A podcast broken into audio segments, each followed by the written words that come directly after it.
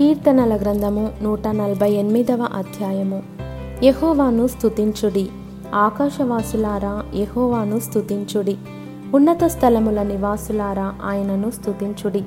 ఆయన దూతలారా మీరందరూ ఆయనను స్తుతించుడి. ఆయన సైన్యములారా మీరందరూ ఆయనను స్తుతించుడి. సూర్యచంద్రులారా ఆయనను స్తుతించుడి.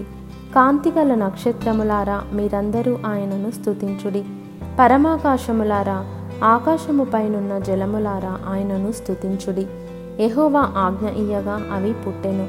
అవి యెహోవా నామమును స్థుతించునుగాక ఆయన వాటిని నిత్య స్థాయువులుగా స్థిరపరచి ఉన్నాడు.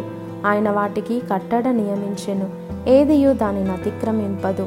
భూమి మీదనున్న మకరములారా అగాధ జలములారా యహోవాను స్థుతించుడి అగ్ని వడగండ్లారా హిమమ ఆవిరి ఆయన ఆజ్ఞను నెరవేర్చు తుపాను పర్వతములారా సమస్తమైన గుట్టలారా ఫలవృక్షములారా సమస్తమైన దేవదారు వృక్షములారా మృగములారా పశువులారా నేలను ప్రాకు జీవులారా రెక్కలతో ఎగురు పక్షులారా భూరాజులారా సమస్త ప్రజలారా భూమి మీదనున్న అధిపతులారా సమస్త న్యాయాధిపతులారా యహోవాను స్తుతించుడి.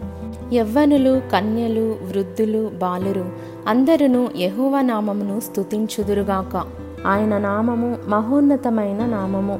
ఆయన ప్రభావము భూమ్యాకాశములకు పైగానున్నది. ఆయన తన ప్రజలకు ఒక శృంగమును హెచ్చించి ఉన్నాడు అది ఆయన భక్తులకందరికీ ఆయన చెంతజేరిన జనులకు ఇస్రాయేలీలకును ప్రఖ్యాతికరముగానున్నది. యహోవాను స్తుతించుడి.